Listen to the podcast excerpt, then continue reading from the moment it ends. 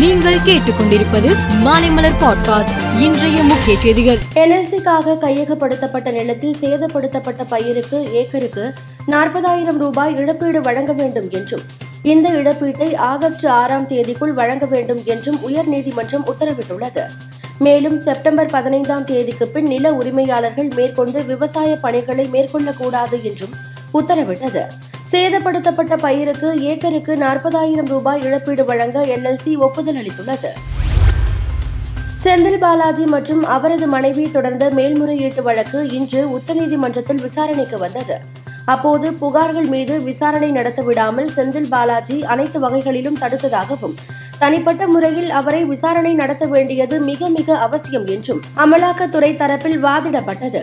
வக்கீல்கள் வாதம் இன்று நிறைவடைந்த நிலையில் இந்த வழக்கில் உச்சநீதிமன்றம் விரைவில் தீர்ப்பை வெளியிடும் என்று எதிர்பார்க்கப்படுகிறது.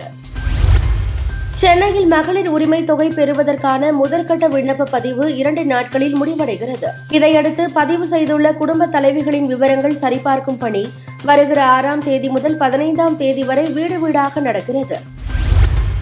இந்த பணியில் ஆயிரத்திற்கும் மேற்பட்ட ஊழியர்கள் ஈடுபடுகிறார்கள். நூறு சதவீதம் கள ஆய்வு நடத்திய பிறகுதான் குடும்ப தலைவிகளுக்கு ரூபாய் ஆயிரம் உதவித்தொகை மாதந்தோறும் வங்கிக் கணக்கில் வழங்கப்படும்.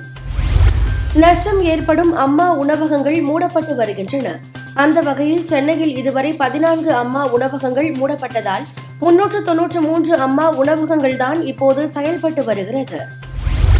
மேகதாது அணை திட்டம் செயல்படுத்தப்பட உள்ள பகுதியில் இருபத்தி ஒன்பது வனத்துறை அதிகாரிகளை ஆய்வுப் பணிக்காக நியமனம் செய்து கர்நாடக அரசு உத்தரவிட்டு உள்ளது இவர்கள் நில அளவீடு பணிகளை தொடங்கியுள்ளனர். வானிலை அனுமதித்தால் அறுபது நாட்களுக்குள் கணக்கெடுப்பை முடிக்க அதிகாரிகள் திட்டமிட்டு உள்ளனர். போர் கைதிகளை ரஷ்யா கொடுமைப்படுத்தி பாலியல் சித்திரவதை செய்ததாக உக்ரைன் குற்றம் சாட்டியுள்ளது. ரஷ்யாவின் கட்டுப்பாட்டில் இருந்து மீட்கப்பட்ட கர்சன் பகுதியில் ரஷ்யாவால் அடைக்கப்பட்டிருந்த போர் கைதிகளிடம் விசாரணை நடத்தியதில் இந்த தகவல் வெளிவந்திருப்பதாக கூறியிருக்கிறது.